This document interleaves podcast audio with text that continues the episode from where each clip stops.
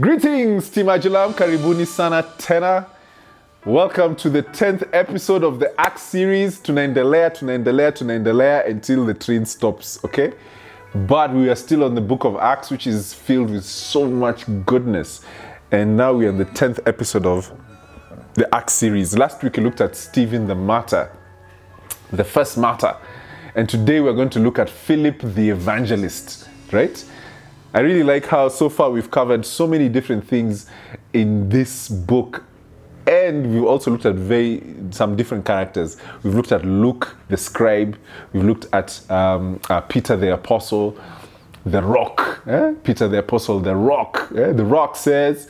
Then we've also looked at uh, Stephen the martyr, and today we're going to look at Philip the evangelist. Amen. Yes, yes, yes. And so uh, one of the things that we're going to look at today is is obviously when you look at um, how the church and everything that's unfolding up until this point is that we realize that like and part of the reason why i named these guys is for you to also understand that you know there are different roles within the church and everyone was playing their part right talked about Luke the scribe because if we didn't have a scribe, how would we have recorded what was happening, right? And how would we know what was happening? And so Luke played a very important part in the whole story and narrative of the early church. Then there's Peter, who's the apostle, the rock, the guy, the founding member, the leader, the the guy one of the founding members of the church, right? So we have Peter, who is incredibly important because he's the first one to deliver the message of the gospel, and was important because he was the foundation of the apostolic ministry that. Um, that, that was established through Jesus Christ. And then we also have Stephen the martyr, who through his life, where the, in fact, the word martyr, which is the word that comes from matus, which actually means witness, he was the first person to die for the cause of the faith and to be able to demonstrate to us about persecution and why persecution is a core part of the message and the mission of the church that even as we do God's work that we will face opposition. And he was so important in us being able to understand and see that and even important for the expansion of the church. And today we're looking at the Philip the evangelist right? And how evangelism is such a key aspect of the church a key aspect of what it is that the church um, is mandated to, to, to do. And so all these different people play different roles within the church. And it's so beautiful for us to be able to see this that, you know, that every single one of us has a role to play in the body. You know, um, this ministry in itself is kind of like a representation of that. Yeah? Adulam. If you think about it, it's that, you know, we have. Uh, uh, you know how you had uh, the matter, we have Wamai the videographer, Wamai the videographer and the editor, eh? CK the producer. Eh? We have all these uh, key aspects around what it is that, you know, so Wamai helps with shooting and editing, CK helps with, we ask, literally in terms of the whole production and, and how we present ourselves, even me when I'm told, I'm even told what to wear. right? And and all the different the way you guys look and you're like wow this shot looks so clear. That's because of uh, ck the producer. Right? How we shoot the content. My job is to come and make if I, literally i literally come here. These guys are so good at what they do. I literally come here and i sit down. And my job is to make sure that i come and teach the word right? And the thing is that this is a collective effort right? To come and deliver that. Then we have you know hopefully there are other aspects that that that um, and i'm so grateful for some people who've actually gotten in touch with us to be able to ask how they can help how they can help. So we have someone who's you know helping us with uh, with legal. There's someone who's helping us with um, with design. There's someone who's who's helping us with um, was uh, social media. And so there's so many different things that uh, you know there's not even just that. My gosh how can i forget if you remember in the early church there was the people who who who, who were the, the, the people who gave right? They gave so that the church was able to continue to do its work. And so even within adulam we also have a people who give and there are people who literally uh, you know i can point to who are consistent in this in that they consistently support this ministry through their giving. I know people within this ministry who support us through prayer that in as much that that, that is the contribution that they're able to give to the ministries that they support us through prayer. My point is this is that every single person you know you come and you sit here and you think ah this is the guy who's the most no the guy who's teaching is the guy who's most important. No it is the collective it is all of us who are able to make this ministry possible right? My gift is just simply to come and teach. But there's so much else that's happening in the background but it is all a collective effort and every single person's role is important. And this is the thing that we're seeing from the early church is that even as we see all these different characters unfolding they all played an important role in the being able to accomplish Christ's mission, which is to for us to be His witness and to spread the message of His kingdom. This is all possible only through the collective, right? I really love how. Um, you know, Paul brings this out. He brings this out in First Corinthians uh, 12, where he talks about the he, he, he, he actually the analogy that he uses is the body, the literal physical body, where he says that the body is made up of different parts, but the collective is the body, right? And so the hand cannot say that it has no part to play, right? Right? Or it cannot say to the foot that uh, we, don't need you May I try and cut off? Even the, the, how even talks about the little finger. Try cutting off a little finger and see how it is that you, you feel as the body. That every single part of the body plays a part in being able to accomplish Christ's mission, which is for us to be able to be able to be his witness and to be able to be the witness of the name of the Lord Jesus Christ and to spread the message of his kingdom. Amen. And so we all have a part to play in this. And this is what happens. And this is what we see from the early church. And it's super exciting that we all have a part to play. So do not be, listen, guys. So this is now, uh, even before I even got into Philip yet, right? Do not be like the appendix. I actually think this is why the appendix exists. so a few a few months ago, I had my appendix taken out, and I remember doing research on this thing to find out like what is the use of the appendix. And the doctors say that they that they haven't found any known use of the appendix. So meaning that oftentimes, usually when you take out the appendix, nothing really happens. Like the, there's no change in the body. However, the thing that the thing with the appendix is that the only thing that it's known to do is cause pain and, and, and, and hardship, right? All it does is just, it's just, a, it's just a parasite. It's like, and so, you know, I kept thinking, I was like, Lord, why would you put something in the body that has no purpose? You know, like it doesn't do anything for the body other than just cause people pain. And maybe, I, I feel like I have my, my answer to that. Maybe this was God giving us an example of we know when he gives the analogy of the body of Christ and the physical body, maybe he's basically showing us an analogy of there are some people who are like the appendix, right? All you do is cause pain to the church, right? All you're doing is just you come here, oh, oh, oh it's all these things, but you do nothing. You do nothing. You're not involved in the mission of the church. You're not involved in, in the mission of the body of Christ, which is about being able to extend the, the name of the Lord Jesus Christ and the message of his kingdom. And so do not be an appendix to the body of Christ.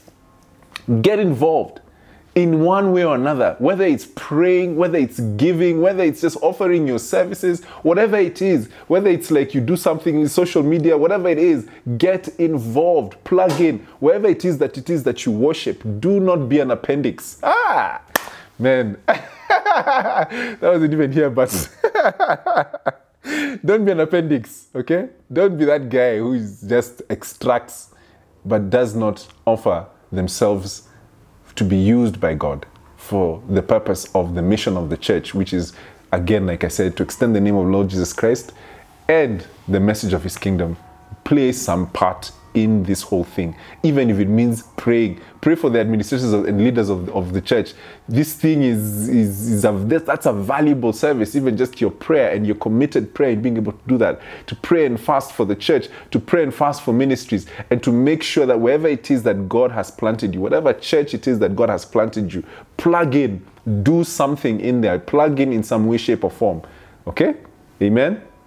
Amen. Don't be an appendix. Anyway. back to what it is that I came to talk about, which is the case of Philip, right?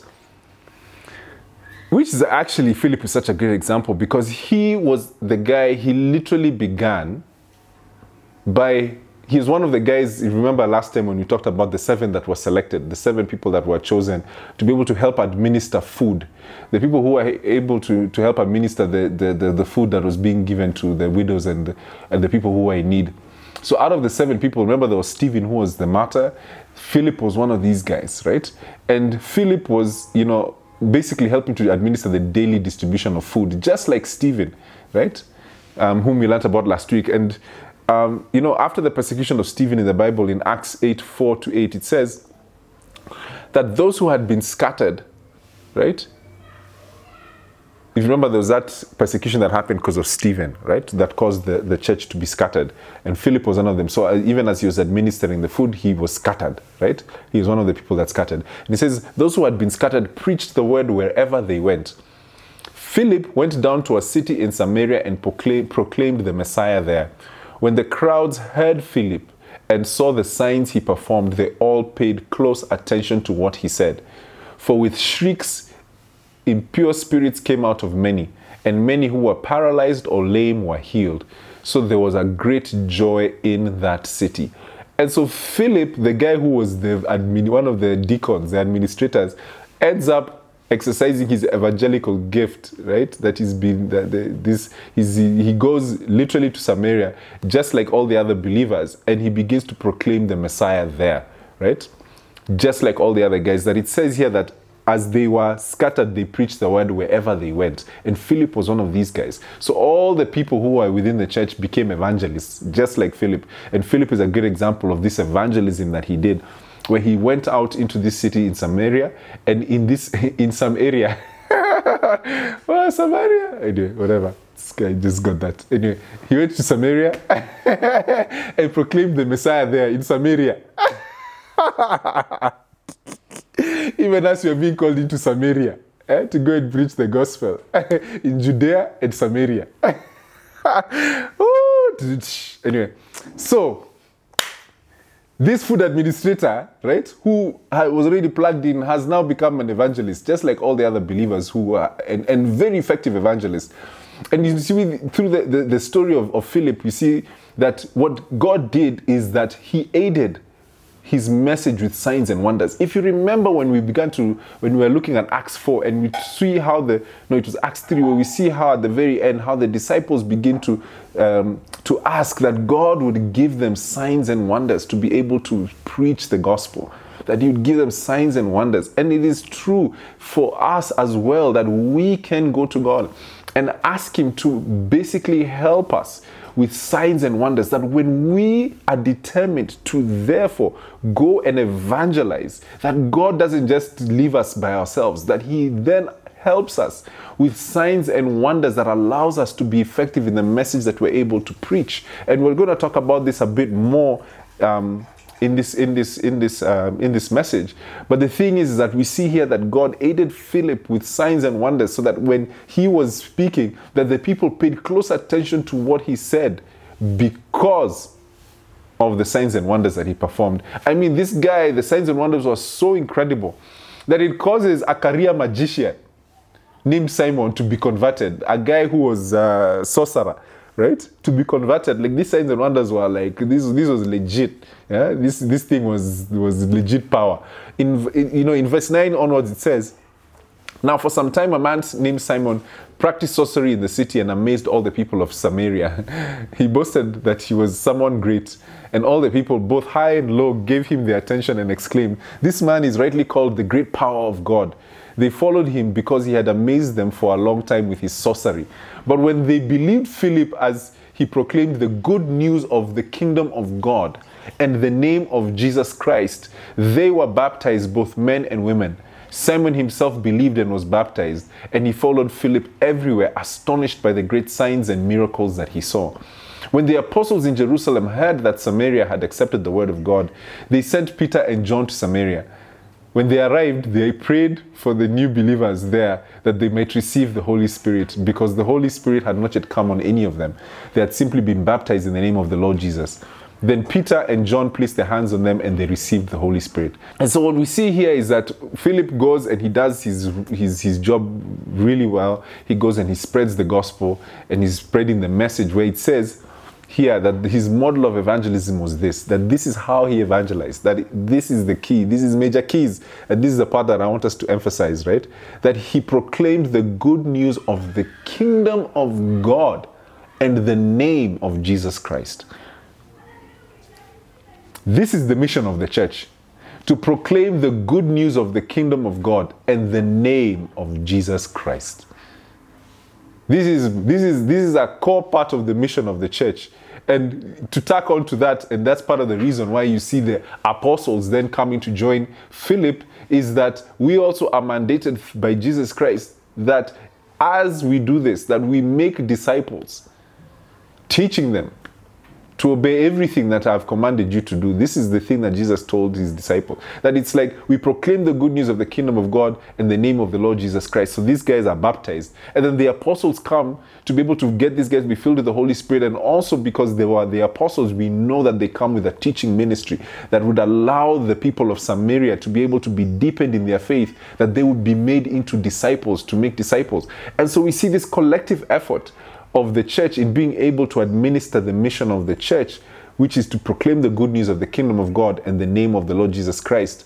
And Father, I want to add that it is also, alongside of this, is also as to, to, to basically make disciples, right? That these people would not just be converts, but they would be disciples, meaning that they would be active followers of Jesus Christ.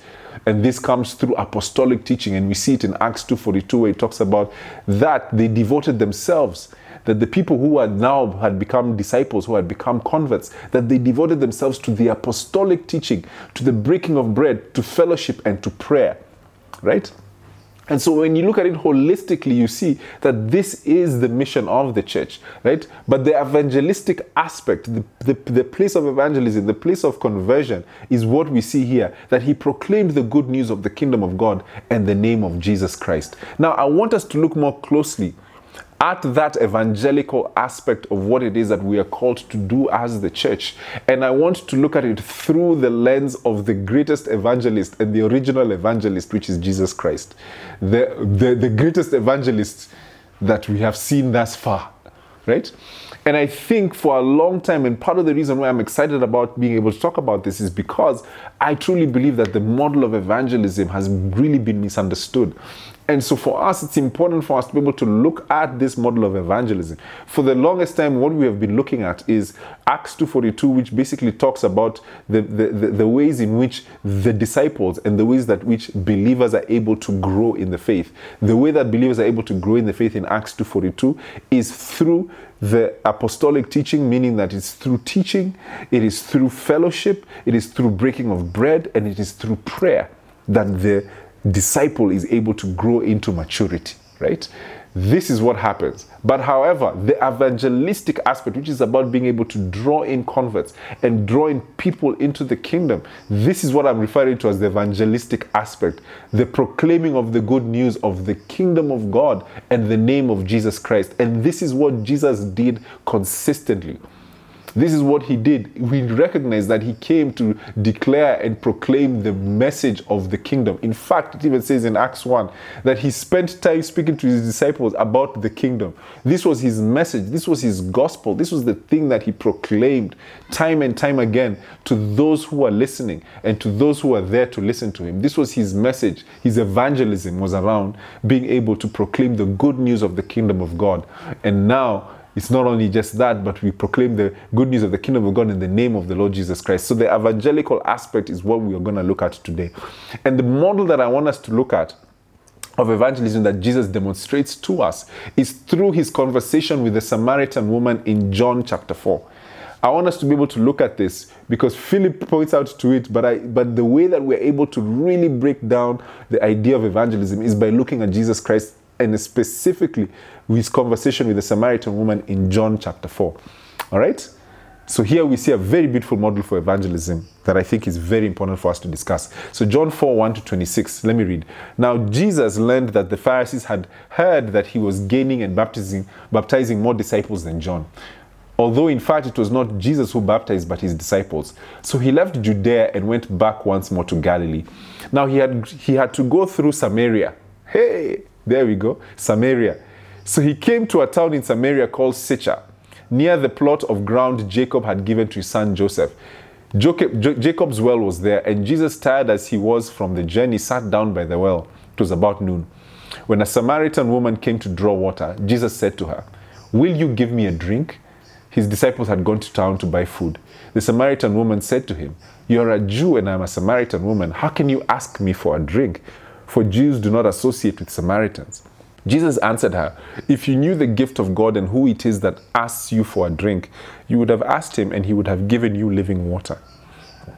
Sir, the woman said, You have nothing to draw with and the well is deep. Where can you get this living water? Are you greater than our father Jacob, who gave us the well and drank from it himself, as did also his sons and his livestock? Jesus answered, Everyone who drinks this water will be thirsty again, but whoever drinks the water that I give them will never thirst. Indeed, the water I give them will become in them a spring of water welling up to eternal life. The woman said to him, Sir, give me this water so that I won't get thirsty and have to keep coming here to draw water. He told her, Go call your husband and come back. I have no husband, she replied. Jesus said to her, You are right. When you say you have no husband, the fact is you have had five husbands, and the man you now have is not your husband. What you have said is quite true. Sir, the woman said, I can see that you're a prophet. Our ancestors worshipped on this mountain, but you Jews claim that the place where we must worship is in Jerusalem. Woman, Jesus replied, believe me, a time is coming when you will worship the Father neither on this mountain nor in Jerusalem. You Samaritans worship what you do not know. We worship what we do know, for salvation is from the Jews. Yet a time is coming and has now come when the true worshippers will worship the Father in spirit and in truth for they are the kind of worshippers the Father seeks. God is spirit, and his worshippers must worship in spirit and in truth. The woman said, I know that Messiah, called Christ, is coming. When he comes, he will explain everything to us. Then Jesus declared, I, the one speaking to you, I am he. Now, in this story, we see such a beautiful model for evangelism, right? And the thing that we see in this, in this, in this, in this model for evangelism, you know, the thing that's so cool, first and foremost, I love the whole kind of like relation between Philip in Samaria and Jesus in Samaria, right? I really love that Samaria. anyway, okay, okay, okay. So the the fact that they're both in Samaria is super, super, super, super dope and interesting. And the thing is, is that what we recognize first and foremost about this model of evangelism that Jesus begins to bring out to us is that one of the things that we see first and foremost is that evangelism oftentimes requires for us to reach out to people that we normally wouldn't. If you look at Jesus in this story, he strikes up a conversation with a Samaritan woman, which at that moment in time was incredibly scandalous. Number one, the Jews and Samaritans did not see eye to eye at all, and their beef went way, way back. I mean, both of them are from, uh, were both uh, from, you know, Jacob, you know, the God of Abraham, Isaac, and Jacob. So they're all from the lineage of Jacob. In fact, the Samaritans were a split from Joseph uh, in regards to the, the, the, the, when, when Israel split from the northern kingdom and Judah, when this happened, that this is the thing that began the, the split between um, um, the Samaritans and the Jews, right? And so their beef goes way back, where it's basically like we do not relate. We do not relate. We do not get along. We don't talk to each other. And so the thing is that Jesus comes up to speak to this woman, and just by him, he obviously knew who she, that she was a Samaritan. And for her, looking at him, she's like, obviously, based on the way he was dressed, recognizes that he's a Jew. And she's just like, why are you talking to me? You know what I mean? Like, it's like, like already, this is already a very unconventional aspect. But Jesus strikes up a conversation with someone that typically he should not have been talking to, at least culturally. And so the thing that we see here is such a beautiful model for evangelism is that even with Philip going to Samaria to go and speak to and preach the gospel was a big deal. Right? This was a big deal after the persecution that happens that he goes to speak to the Samaritans is a big deal because Jews and Samaritans didn't get along. And so Jesus, off the bat, begins to show us the way in which we, when we think of evangelism, need to think about evangelism, that we need to be willing to go and speak to people that we normally and culturally should not be speaking to. Do you get what I'm saying? And so the thing is, is that, you know, for me, when I when I see this, the first question that I asked is that you know you have to be prepared to go out of the norm of of what it is. And so I started wondering and thinking to myself like as a, you know, I, for you, and really, this is a question I'd pose to you. For you, like when you hear this, when you think about this, like as a believer in Jesus, who do you, who comes to mind when you consider that that that that you would consider to be taboo or weird to relate with or weird to speak with? You know, is it a Muslim? Is it a homosexual? Is it someone from another ethnic tribe? Is it maybe someone of another skin color? Or is it maybe someone of a different social status? You know how you see, even especially, I remember, you know, growing up where when we when we were churched, we were churched within certain social, you know, settings right? So the church that you go to has certain people that come from a certain area, right? And so we begin to think of ourselves as being in a certain these are the people that we then generally relate with and we don't necessarily relate with those people right? And so the thing is, is that when we think of this model of evangelism, what Jesus begins to show us is that you have to be prepared to go outside of the norm, that the body of Christ has to be prepared to go outside of the norm Woo! of the people that we typically relate with. And Jesus demonstrates this through this evangelism with this woman, that he's speaking to a Samaritan woman whom he should culturally shouldn't be speaking to. It's weird. It's taboo. It's outside of the norm, right? And so I wonder for you, who comes to mind when you think of someone that would that you would deem, you know, someone that you sh- you you cannot relate with as a believer. You cannot. And Jesus begins to break that norm and says, "Nah, man, you have to be able to go and allow yourself to be able to to, to, to evangelize, to be able to go and spread this message of my kingdom." you have to be willing to go and speak to people who are outside of the norm. Ha! Hallelujah.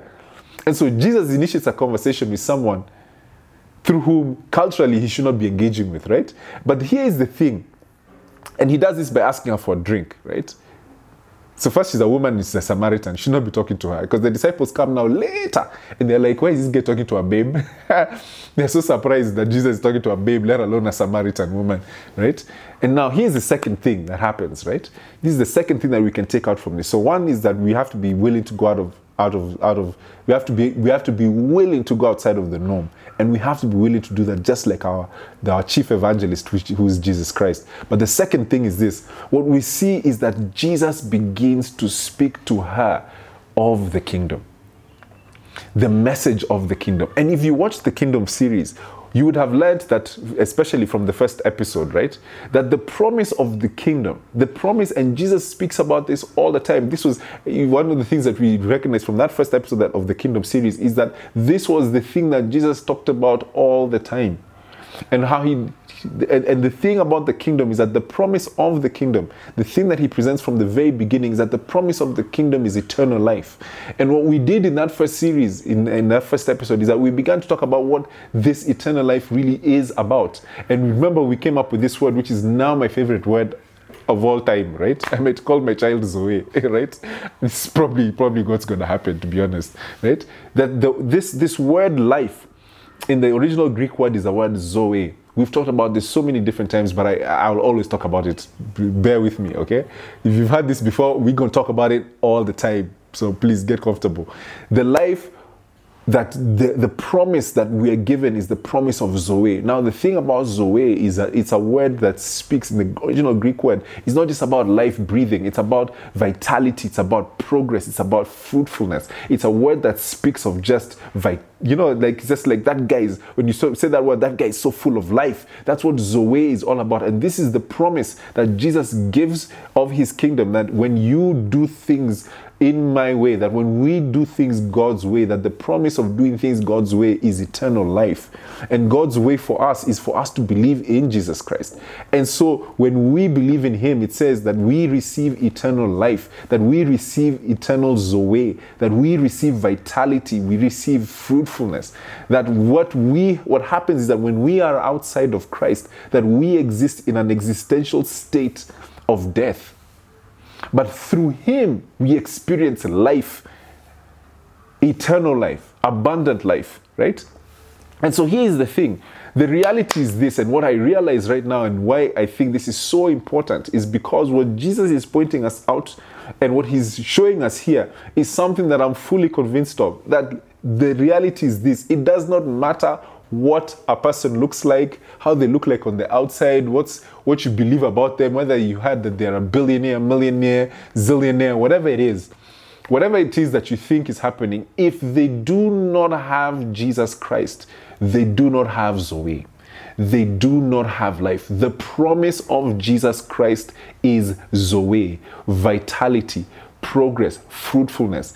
I have a friend who um, was telling me how you know he's thriving in life you know he's doing all these different things all the, uh, all these different areas of his life are thriving. But then at the end of it all he tells me but like even in spite of, in spite of all these things happening he doesn't feel happy.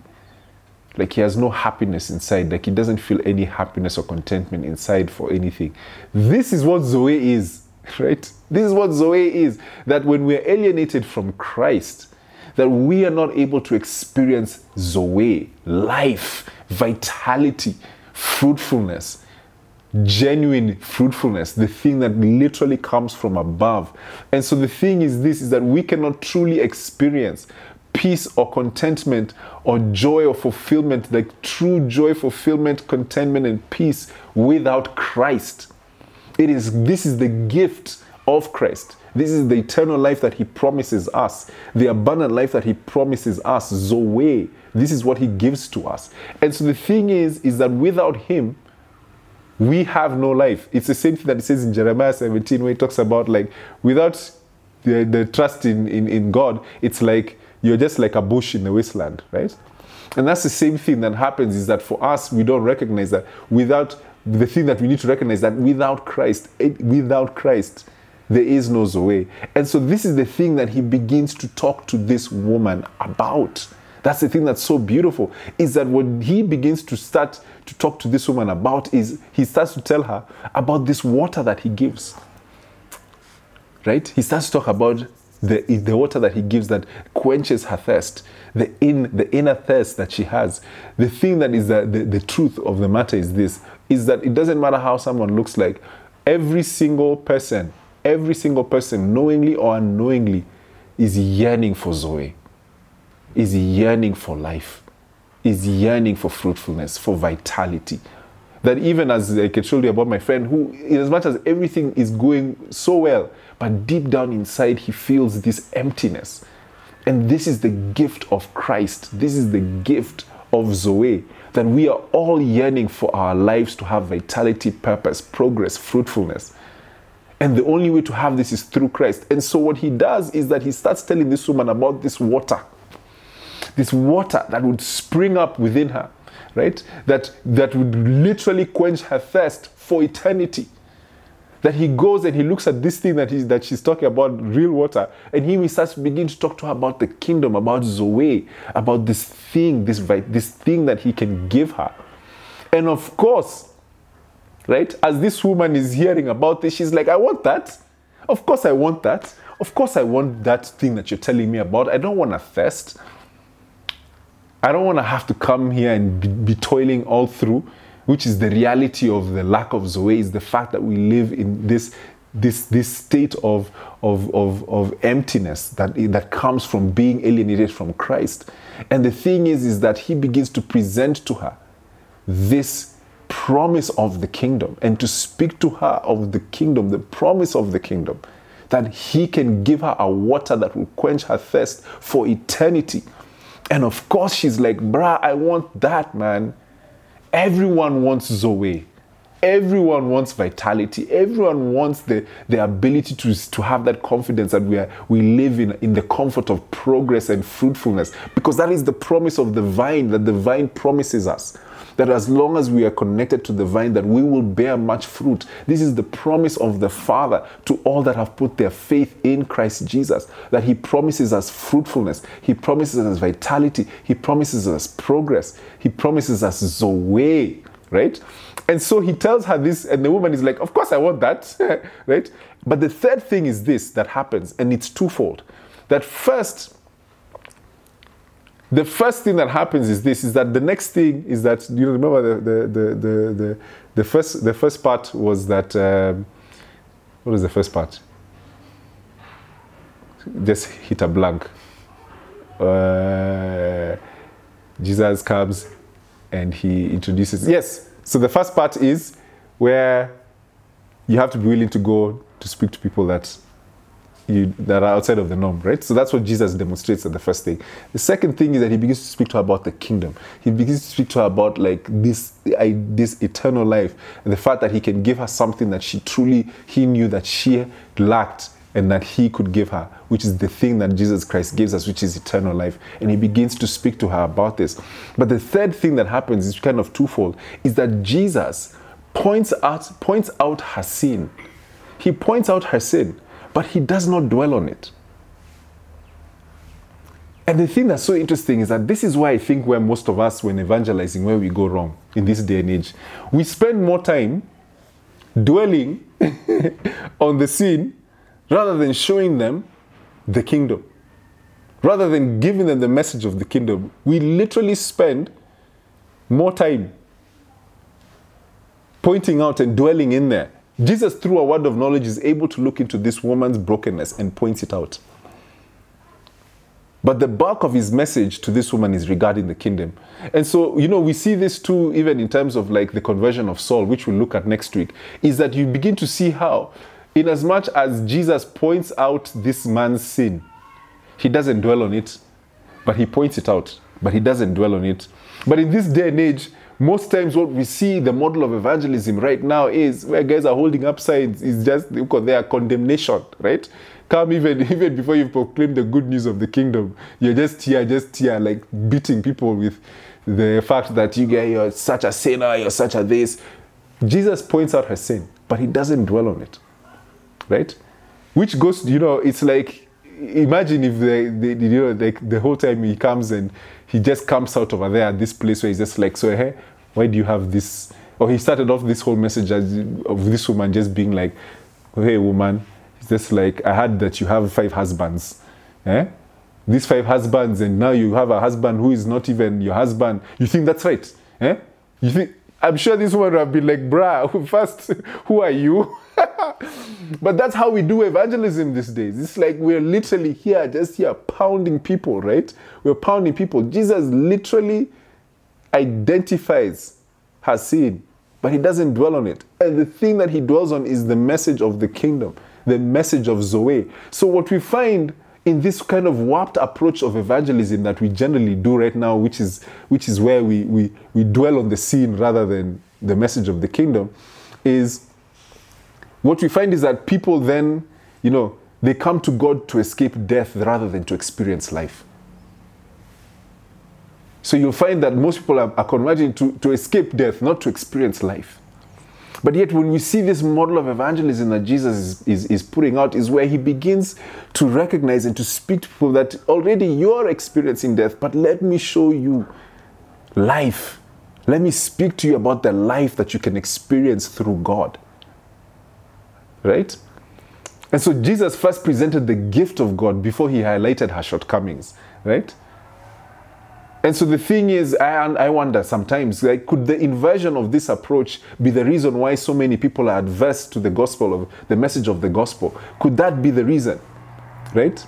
Because it's a case of literally the approaching the woman at the well and just being like, well, you have five husbands. Yeah? And you have literally that's the approach that most of us, and especially around the model of evangelism now, is more condemnation driven than more about the kingdom and about being able to and to speak about the kingdom and what the kingdom offers and the life that God offers us through his son Jesus Christ.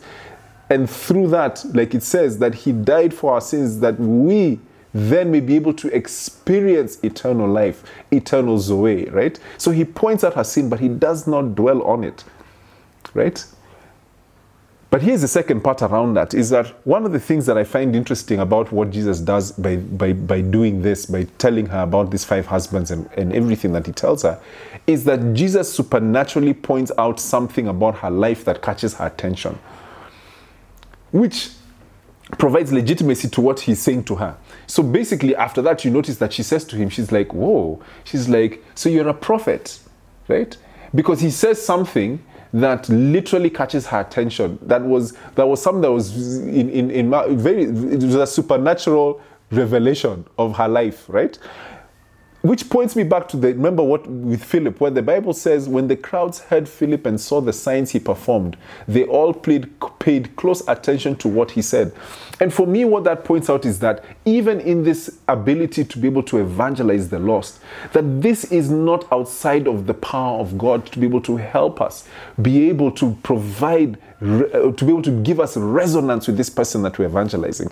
And this is what happens is that when Jesus points out this aspect of her life, this sin in her life, he points it out, but even the thing that he's pointing out is something that literally gets her attention because she's like, How did you know that? So you must be a prophet. The same way for Philip. It's like because of the signs and wonders that he performed, they paid close attention to what he said. And I think the onus is upon us, just like the church, the early church, to really seek God and to ask Him to help us to be able to then have more resonance with the people that we speak with. There's a certain resonance that God is able to give us that goes deeper than just the conversation we're able to have with someone something that goes deep into the person's heart that allows us to be able to resonate with them. And this is the thing that is divine. This is the help that comes from the Holy Spirit to help us. That God is willing and able to help us to find resonance with those whom we are trying to evangelize to. Right? And so, in the case of the Samaritan woman, it was exactly this that she recognized that he was a prophet, and from that, found resonance with what he said even more deeply. Are we together? Something that really connects with her even more deeply. So please, I think it's important for us to literally spend time also always praying that God would give us signs and wonders, that will give us the ability to resonate with those whom He will send us to speak to, that He would give us resonance with them. Amen? Now, soon after Jesus points out her sin, he goes back. Now, this is the thing. We go in the model, I'll give you the breakdown. He then, the thing, the next thing that he does is that he, after he points out her sin, he then goes back to speaking to her about the kingdom. And, by sh- and he shows her, begins to talk about the will of God, which is the kingdom, right? Remember, the kingdom is God's way of doing things, right? God's way of doing things is the kingdom. And he begins to show her that this is what God's plan is, this is what God's desire is. That God's desire is that people, all people, not just some people, that all people that will come and worship him in spirit and in truth. That he's now that she's identified that he's a prophet, he's like, okay, let me tell you how God is wanting to be able to relate with us. That he wants all people to be able to come and worship him in spirit and in truth. So she, he begins to speak to her again about the kingdom and about the will of God, and begins to reveal to her the will of God. And then, as soon as that happens, then the, he, he lands the plane right now this is where the the, the, the, the most important part the where the plane lands right that as soon as he does, this, the final part occurs. He, he basically tells her and he reveals to her how she can experience everything that he has just told her. He reveals to her that he is the way in which all this can happen. The woman said, if you, if you, let me read, I know that the Messiah called Christ is coming. When he comes, he will explain everything to us. Then Jesus declared, I, the one speaking to you, I am he. This is where the plane is landed where in context of all these things and being able to speak of the kingdom, being able to point out her sin and not dwell on it, being able to um, utilize, um, to be able to resonate with her through divine assistance, be able to resonate with her, that he's able then from that to land the plane, to let this person know how it is that they are able to experience all this, and it is through Jesus Christ. This is where the plane lands. This is as Kobe says uh, when, he, when he talks about uh, whether the, the job finished. Job finished, this is where the job is finished, okay? This is how the job is finished that Jesus reveals that he is the one who is, gives her the ability to do all this. And the thing is, is that I think this is such a beautiful model for evangelism that Jesus points us out to, right? That number one, reach out to someone that's outside of the norm, right? And the second thing is that speak to them regarding the kingdom and its benefit, aka eternal life, aka eternal Zoe. And the thing is this if you are a beneficiary of Zoe, if you are experiencing Zoe, this is the beautiful part where you're able to experience and talk about your experience of how God has brought you vitality, progress, fruitfulness. That this is the thing that it's like they overcame him by the blood of the Lamb and the word of their testimony. That your testimony is powerful in being able to demonstrate how God is able to take uh, uh, you from one situation to the next and what He's been able to do in your life. That the kingdom is the thing we speak about, the promise of what it is that God gives to us.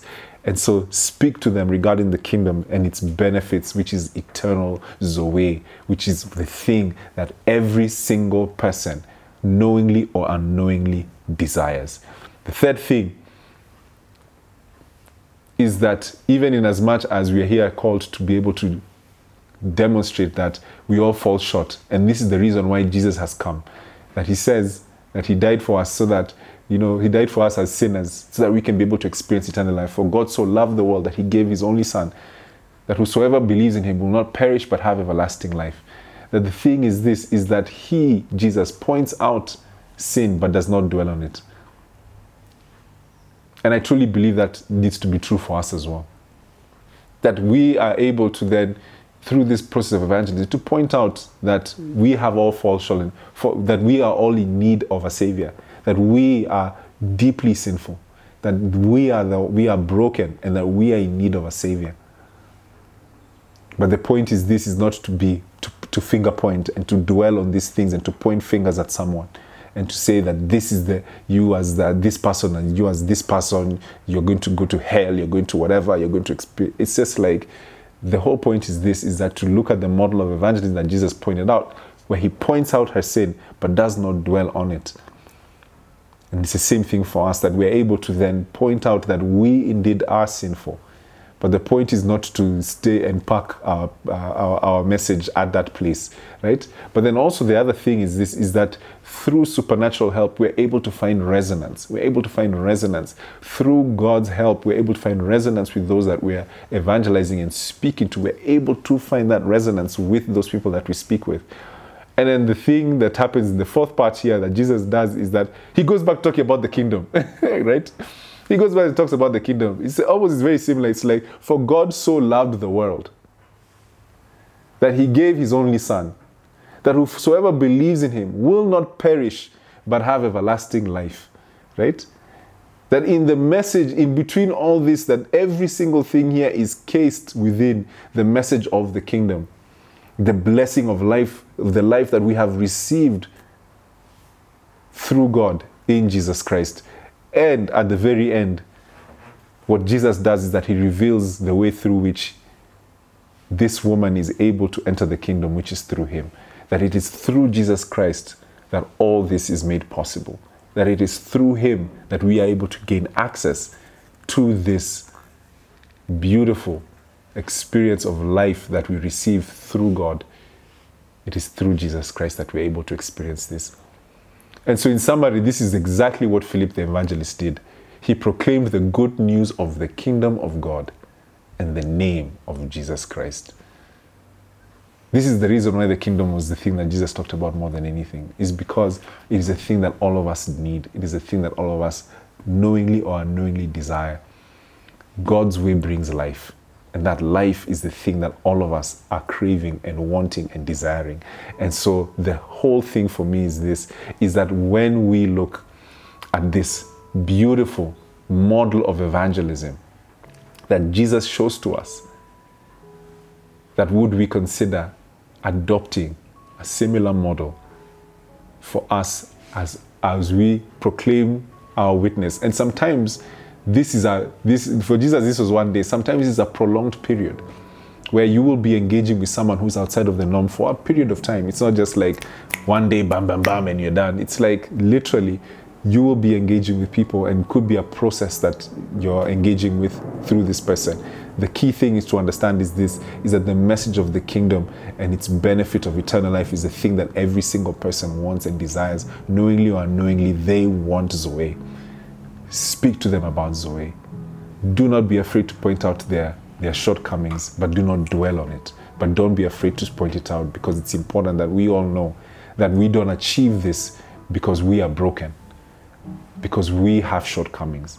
And that's the reason why literally God sent his son, Jesus Christ, to die for us and to give himself up so that we then would be able to experience the forgiveness of our sins and beyond that, experience eternal life in Christ Jesus. Eternal Zoe, vitality, progress, fruitfulness is the thing that is the promise of faith in Christ Jesus. Amen. I pray that, uh, like Philip the evangelist, that you would proclaim the good news of the kingdom in the name of Jesus Christ. I pray that you would be able to do the same, just like Philip and just like Jesus. Amen. Let's pray. Heavenly Father, we thank you that you are the one who hears us and uh, you are the one who helps us to be able to extend the message of your Son, Jesus Christ, and his kingdom. We thank you that you are willing and able to give us signs and wonders that we can be able to resonate with those with whom we're able to share this message with. And so, Father, just like the early church, we come and we ask you that you would give us boldness to speak your word and to speak your message, to speak the message of the Lord Jesus Christ and his kingdom. But secondly, that you would give us signs and wonders that would allow us to resonate with those with whom we speak with. Would you embolden us and give us signs and wonders that we can be able to accomplish this great mission, to be able to evangelize this world with the message of your gospel in Christ Jesus. Give us boldness, give us signs and wonders to the glory and honor of your name and for the extension of your kingdom. We submit ourselves to your will. May you guide and lead us. For it's in Jesus' holy name we pray. Amen. Hey guys, thank you so much for watching. Listen, if this message blessed you, please be sure to share it with someone whom you love. Share it with a friend, a colleague, anyone. And then also, listen, support us, support this ministry so that we can be able to make more dope content and be able to spread this message of the kingdom to as many people as possible. And then make sure that you subscribe. Sawa, subscribe. Subscribe, wherever the button. Subscribe. Subscribe. God bless you guys.